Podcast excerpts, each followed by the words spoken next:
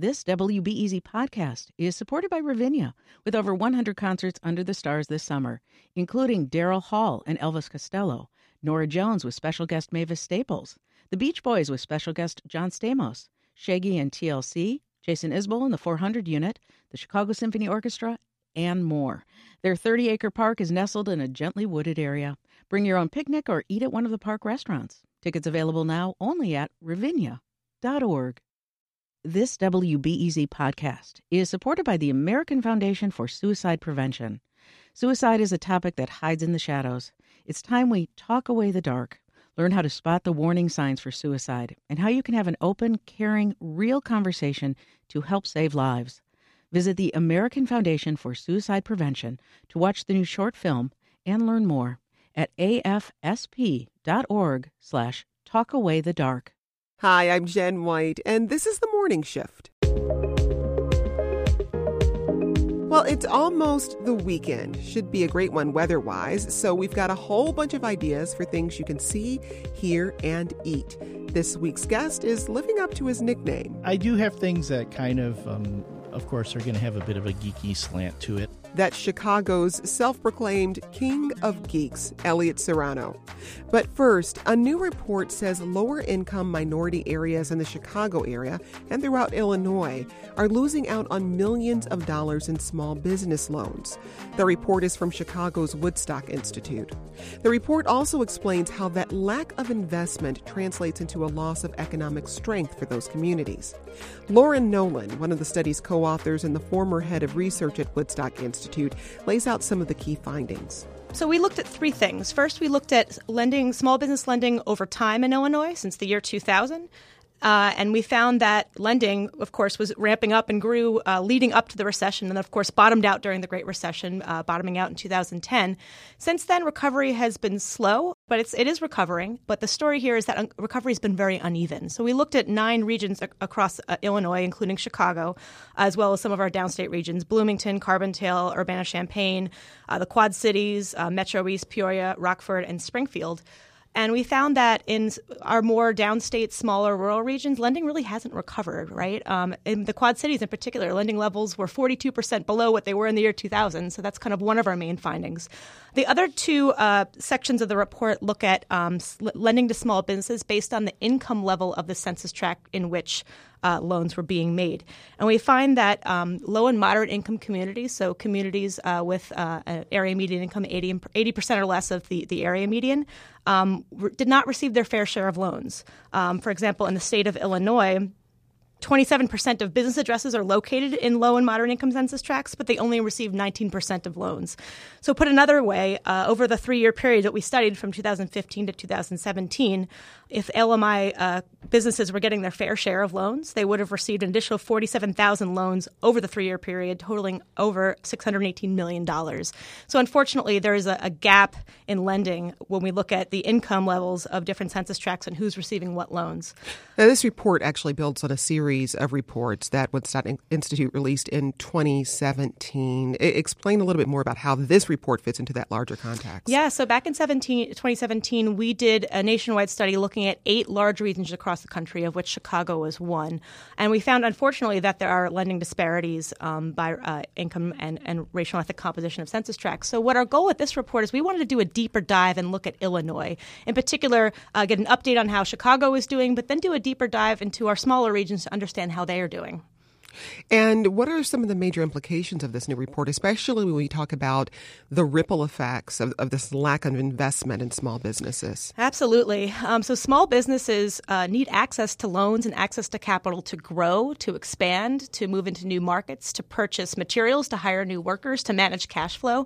And without access to capital, they can't do those things. And uh, access to capital is particularly important when you consider um, small businesses that are just starting up, and in particular, um, entrepreneurs and small business owners in areas where there aren't a lot, a lot of jobs. Right? It's, a, it's uh, small businesses with access to capital and the ability to grow can create jobs for their community. So it's particularly disheartening to see that there um, is a lack of lending and a lack of recovery in lending in our smaller, smaller rural downstate regions where job growth and recovery post recession has been sluggish, and it's particularly troubling to see this lack of access to capital in our communities of color and our lower income communities because, again, job access can be a challenge there. And small businesses and entrepreneurs are create opportunities in community if they have the, the proper tools to do so. I want to bring a couple of other voices into this conversation. Joining me now on the phone is Jemiah Beard, CEO and founder of Mary's Master Cleaning Service. Also with us here in studio is Tiffany Williams, owner of Exquisite Catering and Events and Exquisite to, to Go. And welcome to you both. Hi, thank you for having me. Jemiah, rather, your business is based in, in Champaign, and it was one of the businesses highlighted in this new report. Tell us a little bit about your experience trying to access capital for your business.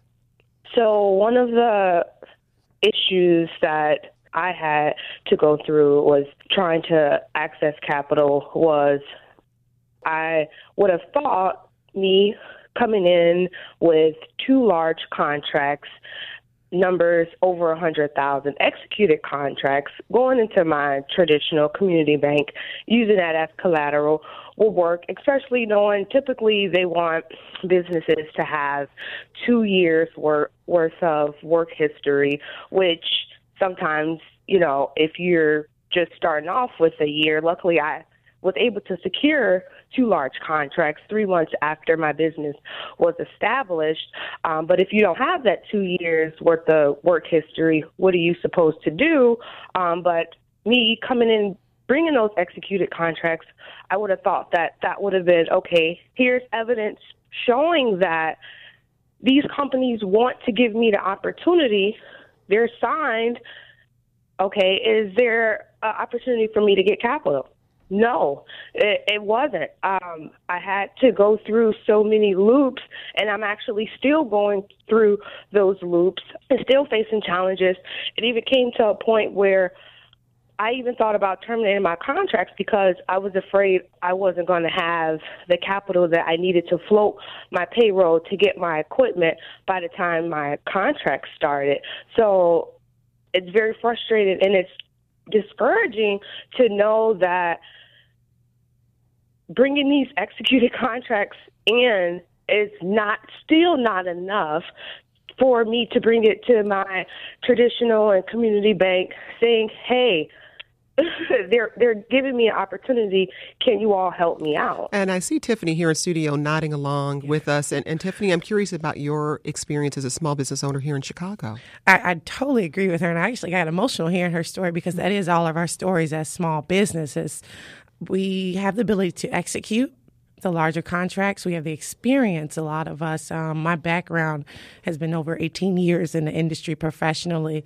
And to know that we can't come to the door with these larger numbers and these larger contracts and these bigger names if we're doing things for financial institutions, those are institutions that still aren't ready to lend to us. And, and I agree in, um, in the sense of we had uh, two years of financials to start off with when we started Exquisite to Go, but it got to the point where I didn't think that I could open the doors because we didn't have enough cash flow. And it was also to the point where if we don't open this week, we probably won't open at all. So we're still struggling to try to recover from that. We need the walking traffic to come in the doors at the 111 Food Hall. I think all three businesses could benefit from it. But in addition to that, we've also had the opportunity to scale up. I have a second location that's opening that I'm seeking more capital for, uh, opportunity to create more jobs opportunity to create stability in two different neighborhoods, bring in some vibrance in our neighborhoods, and we're still having trouble accessing the capital to go ahead and do it. Jemiah, if you had access to the capital you're seeking, what would that allow you to do in your business? A lot, actually. I can go for more contracts, which will help me create more jobs. I'm heavily involved in the community I in. I'm in. All of my technicians are returning citizens, I guess. I go to homeless centers and give people their opportunities. Just regular community members that just need an opportunity and people are coming to me and I feel bad because I can't provide them with opportunity because I can't even get the opportunity to go for the opportunity because of the financial institutes not giving me access to capital. Mm. And Tiffany, you were actually able to expand your business recently through a project spearheaded by the nonprofit Chicago Neighborhood Initiatives. You mentioned 111 Food Hall. Talk about how that worked 111 uh, Food Hall uh, is the first food hall on the south side of Chicago.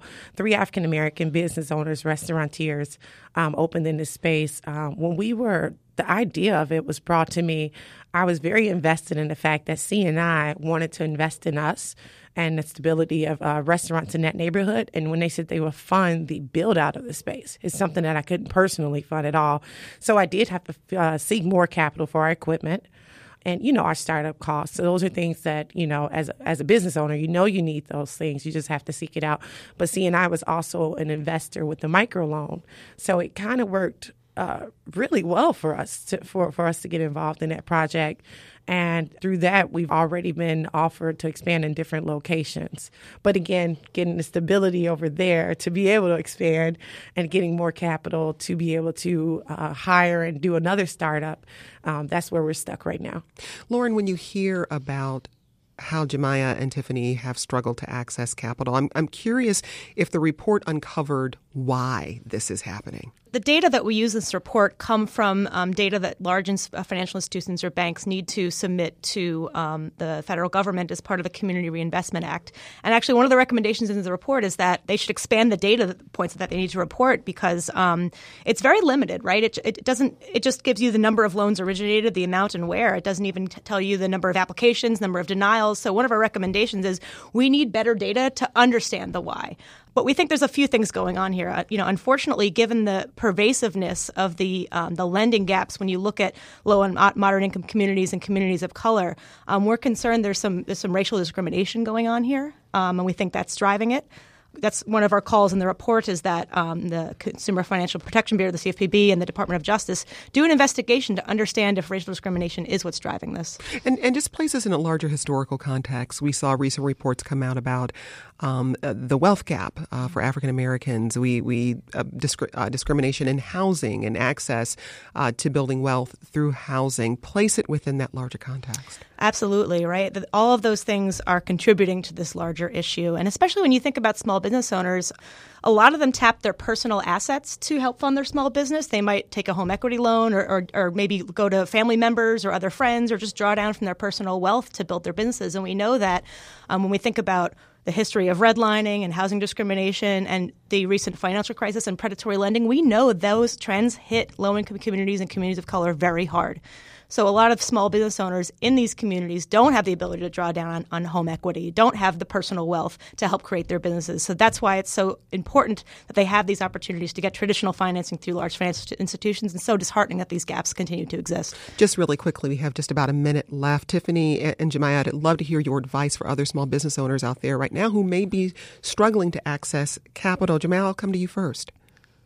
I found uh, the Black Chamber of Commerce was very helpful with trying to um, seek out a financial institute to try to help uh, get me capital, and I was able to secure um, some funding. So I will reach out to any um, local organizations like that. Reach out to local resources. I know it may not seem like there is much out there for us, but there is. Okay, uh, and really quickly, just I want to jump to Tiffany before we have to wrap up. Yeah, I definitely agree. Uh, your local chamber of commerce. I personally am in a network with a University Co-work here in Chicago, who has given me great information, um, and uh, even in building your personal credit and your business credit, uh, which is where the banks are looking first. So get on top of those type of things start reaching out. There are things out here like she said that are going to help us but we have to go ahead and do the research and go to these chambers of commerce. Lauren nolan is co-author of a new study from woodstock institute that reveals widespread racial and economic disparities in small business lending in the chicago region and throughout illinois. Also in studio with us this morning tiffany williams owner of exquisite catering and events and exquisite to go. And we also had jemiah beard CEO and founder of Mary's Master Cleaning Service in Champaign. Thanks to you all. Thank Thanks you. for having us on.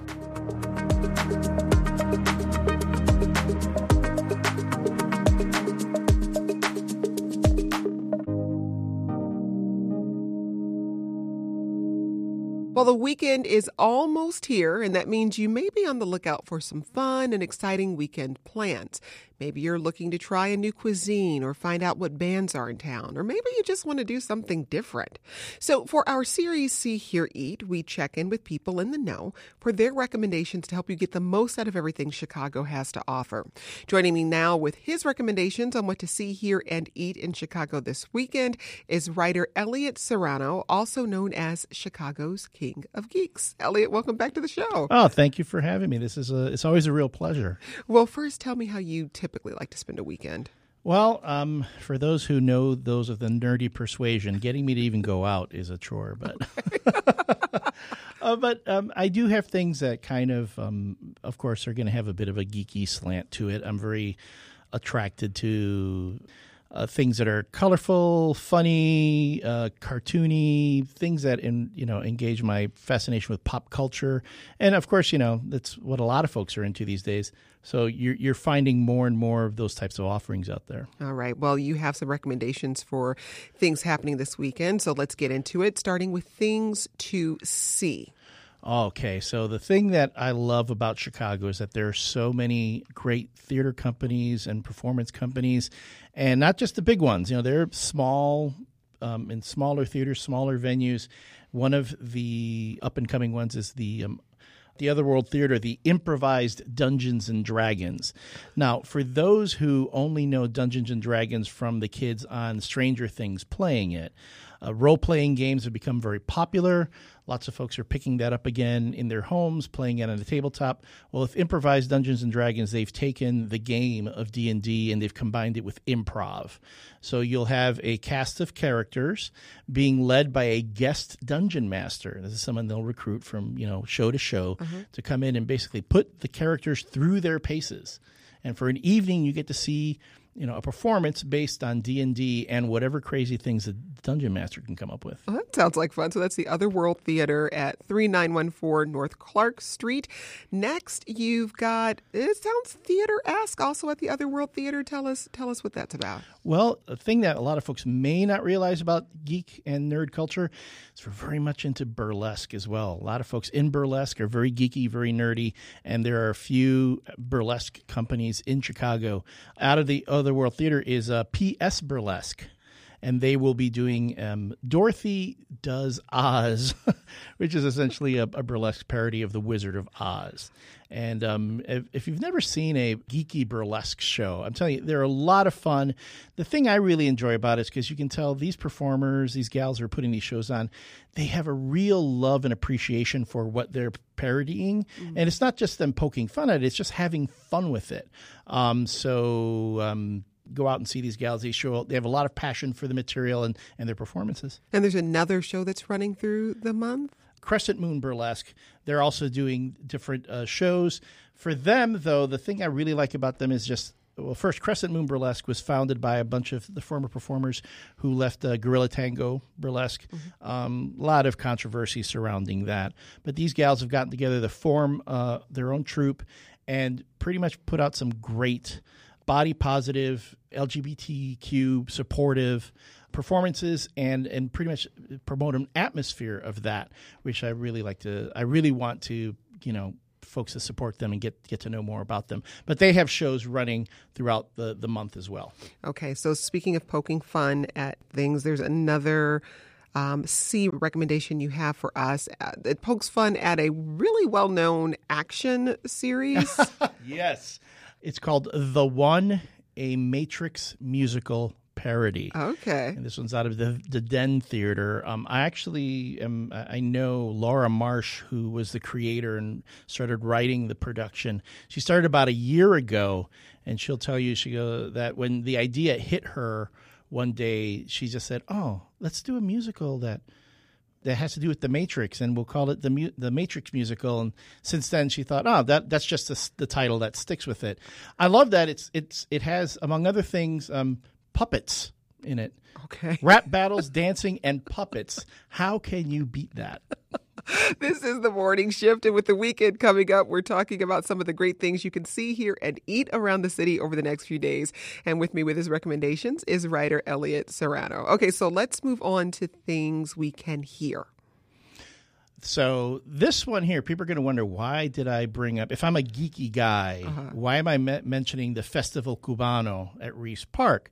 Well, again, I'm also Puerto Rican, and looking at all the different things that appeal to me, and and also seeing that the Festival Cubano ha- is featuring Julian Jumpin Perez, who is a legend here in Chicago you know, for the years he's been spinning plates, you know, on the radio.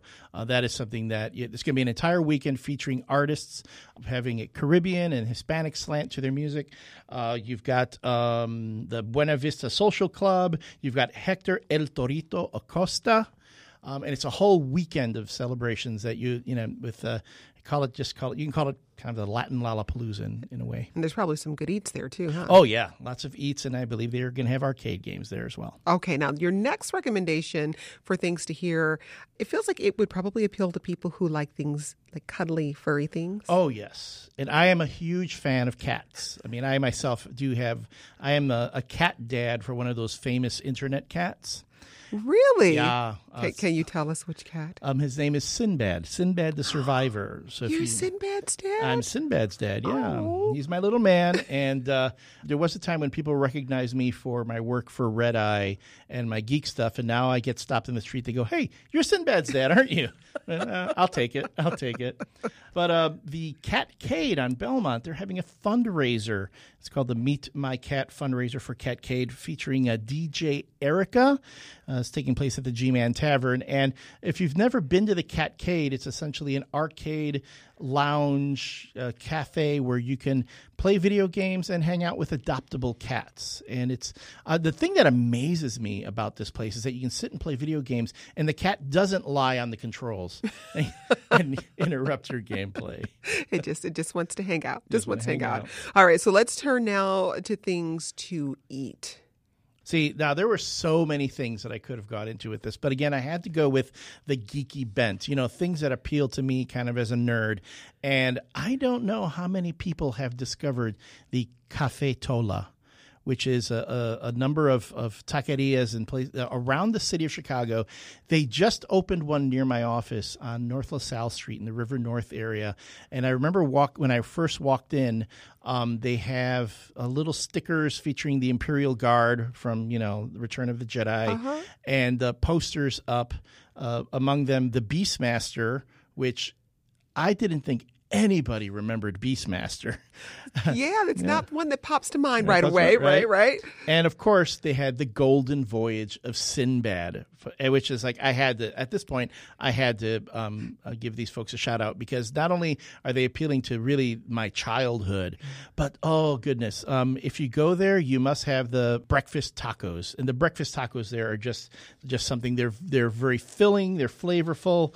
Um, I like the pancito con huevo which is um, uh, pork belly, uh, scrambled eggs, and beans served on a flour tortilla. It's fresh. It's very tasty. You can get one; it'll fill you up. Do they have vegetarian options? Yes, they do have the veggie con huevo too. They, it's a, they have seasonal vegetables with scrambled eggs and a flour tortillas. I'm not sure about vegan options. Mm-hmm. Um, that's something I, I'm trying to actually explore more myself uh, as I'm moving in that direction. Okay, that sounds like a great recommendation for for eats. Um, I'm on board for that. Any other recommendations for us? again, if you just want a cup of, cup of coffee and you want to hang out, um, the Wormhole Cafe on Milwaukee is a very popular spot. I love going there because um, being able to look over my shoulder and see the time traveling DeLorean from Back to the Future up above me is always a lot of fun. Um, if you're willing to make a trek out to the burbs and go to Elgin, the Blue Box Cafe is uh, the Midwest's uh, first and only Doctor Who themed uh, coffee shop, and they have great food, great coffee, things to do. And I cannot push enough local comic shops in the city of Chicago, namely um, Challengers Comics and Conversation, where they always have great events going on there. Nothing coming up coming up this weekend, but if you go there, talk to uh, Patrick and Dal, they're going to give you a great atmosphere, to tell you about the, all the great books that are out. Um, talk to your kids if you're trying to encourage your kids to read uh, new comics. They have always they have great recommendations there, as well as a reading nook for young kids. So, for folks who maybe have their weekend plans set already, are there one or two events coming up in maybe the next couple of weeks that you want to throw throw out on our radar? Ooh, big ones coming up right now. Um, the the biggest one that I'm actually involved with. Imagine being able to bowl with Svengoolie. Local legend Rich Koz is going to be participating with the American Association of Zookeeper Lincoln Park chapter Bowling for Rhinos event. It's going to be happening later this month in, in August. It's going to be at the Diversey Bowl.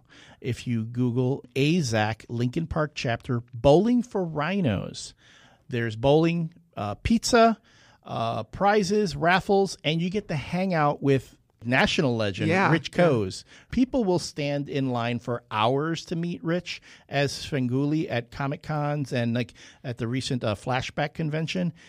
Uh, you're not going to stand in line, line for hours to meet him. You're going to get to hang out with him, bowl with him, chit chat if you want. The thing is, he comes as his alter ego. So there you go. He comes as Rich. He doesn't come as Sven. So that way you actually get a little more one on one time with him. And it sounds like a, a really good family friendly event. Too. Great family friendly event, and it goes to support a good cause, which is rhino conservation. That's Elliot Serrano. He's a writer and self proclaimed king of geeks. We've been talking about some of the great things you can see, hear, and eat around the city over the next few days. Elliot, thanks for stopping by. Thank you so much. And that's today's morning shift. Come back tomorrow for the Friday News Roundup. We'll unpack the week's biggest stories in and around Chicago. Until then, I'm Jen White. Thanks for listening. Let's talk again soon.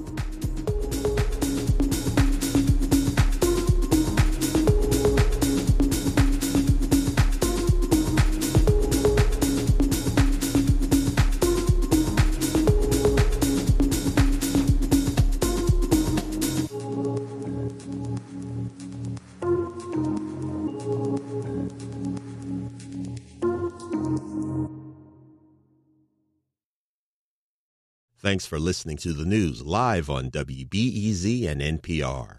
The WBEZ stream sounds great in the kitchen on your smart speaker and anywhere on the WBEZ app. Listen every day.